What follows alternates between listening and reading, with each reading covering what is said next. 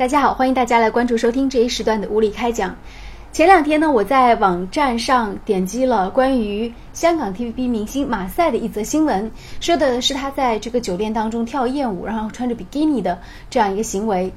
那我没有想到说，在最近这几天我在浏览网页的时候呢，经常会出现一个网页，然后提示我链接比基尼的网址，或者是连接这个马赛这个国家的飞机票等等，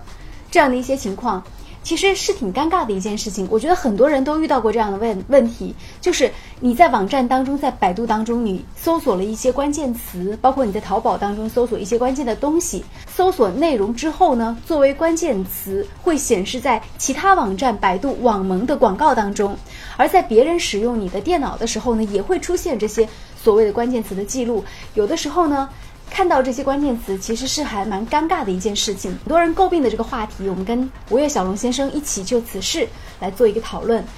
首先，你觉得这种百度网盟这种推广的形式，它是侵犯了这个用户的隐私吗？百度软件啊，作为现在国内一个最大的一个搜索软件，我们习惯于通过它去寻找我们不知道的知识和内容。但是有时候，我们可能在网络上搜索的东西啊，是比较。片面和隐私的，我们不希望别人能够知道我们在做什么。包括现在我们说有部分的软件也在帮助我们保护隐私权，可是我们却发现百度网盟推广这个软件却正在反其道而行，在整个网络界都在宣扬怎样保护个人用户的隐私的同时啊，它竟然任意的直接直接记录了我们每一个用户的一个搜索习惯，完全的没有获得我们每一个用户的同意。这种方法绝对。是针对于每个用户的隐私的泄露，问题是就是说现在，百度网站是一家独大。为什么百度会去要做百度网盟这件事情？它有商业上的考虑吗？如果你稍微留意一下百度网盟推广这个软件的话，你会发现啊，它的那个覆盖面其实很广，它不仅仅是占用了百度搜索的一个关键词，甚至你在淘宝网上购买到的商品，通过携程网订购的那个机票。所有的搜索的热词和关键词都会在你的百度网盟推广里面出现，并且直接在任何安装有百度网盟推广软件的页面里面显示出来。就这种方式啊是非常侵权的，它不仅仅能够记录你们每一个用户的一个搜索习惯，而且还把你的搜索习惯当做一种广而告之的方式，直接显示在其他的网站上，可以让其他人看到你的搜索习惯，并且。根据你的搜索习惯，它还不停的推荐各种各样类似的商品给你。那么站在这个根本情况下的话，它是使用这种手段来了解你的购物习惯，使你能够产生更多的一个消费。那么这个背后肯定产生了一种利益链，他们肯定用这种做广告的方式啊，通过你的第二次消费获得一个利益分成。可以想象，这个利润肯定是有的。但是关键是，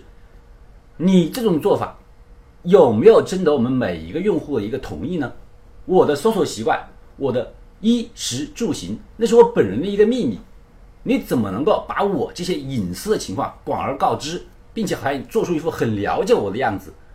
你是要把百度从一个搜索引擎变成一个全天候的智能机器人吗？但是，能够合理的关闭它的方式，到目前为止啊，却找不到。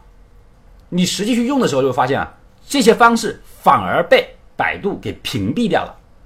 然后还有部分的人发现，我们如果能够关闭你网络的浏览记录，清除你的浏览记录，还有那个 cookie，也可以取消掉，取消掉你的那个关键词搜索。可是这种方式目前也被关闭掉了。好，那说到这里呢，我看到这个前两天浏览的一个网页啊。现在淘宝又在不断的给我推荐一些新的商品，包括这个携程上的机票，你只要是订过，可能这两天出现的都是这一条，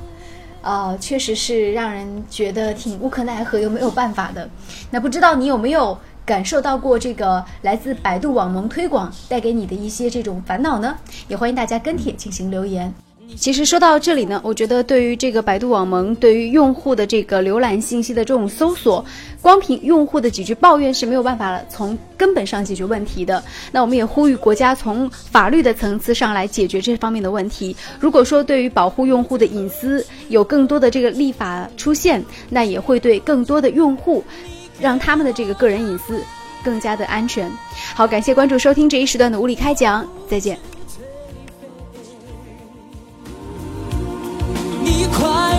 自卑